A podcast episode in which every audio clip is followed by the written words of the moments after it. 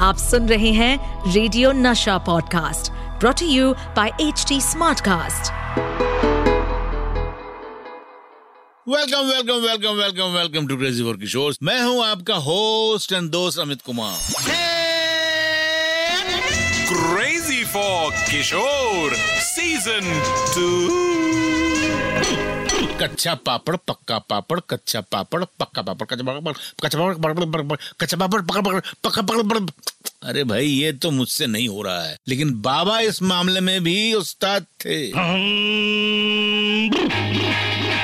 लेकिन आपको पता है कि एक बार टंग ट्विस्टर के कारण बाबा के सीधे रास्ते में आ गई मुश्किल। सारी गाड़ियाँ हो गई बीच रास्ते में टेंशन। तो कैसे निकला इस मुसीबत का सोल्यूशन? बाबा अपने पहले शो के लिए नाथुला जा रहे थे। नाथुला मतलब चाइनीज़ बॉर्डर। सुनील दत्त साहब और बाकी आर्टिस्ट के साथ रास्ते में बाबा ने एक टंग ट्विस्टर सुनाया एक ब्रिगेडियर को। चार कचरी कच्चे चाचा, चार कचरी पक्के, पक्की कचरी कच्चे चाचा, कच्ची कचरी पक्के। हाँ? और पूछे आप ये बोल सकते हैं? बस ब्रिगेडियर ने कोशिश की पर हुआ ही नहीं। वो कोशिश करते रहे और जब जब उनसे सही बोलते नहीं बनता वो गाड़ी के कॉन्वॉय रोक कर अपनी गाड़ी से पीछे वाली गाड़ी के पास आते और बाबा से पूछते किशोर साहब जरा फिर से बोलिए चार कचरे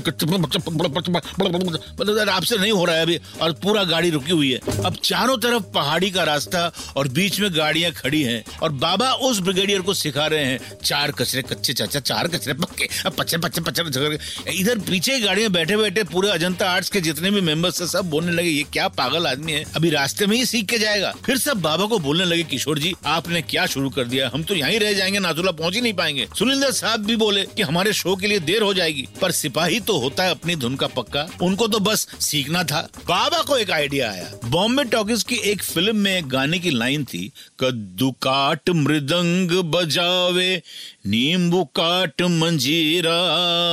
हाँ इस गाने की कोरियोग्राफी ऐसी थी कि हर शब्द पर वैसा ही एक्शन था। कद्दू काट में कद्दू का शेप हाथ से बना के काट शब्द पर उसको काटने का एक्शन करना था और मृदंग बजाना था और नींबू काट मंजीरा में भी वैसे ही एक्शन था। लेकिन शूट का टाइम जो आर्टिस्ट आया था, वो ये कर ही नहीं पा रहा था। उसकी टाइम ही गलत थी। कद्दू काट तो कद्दू पकड़ने का एक्शन कर रहा था। तो उसका कद्दू काटने तक तो नींबू काटने की बारी आ जाती थी।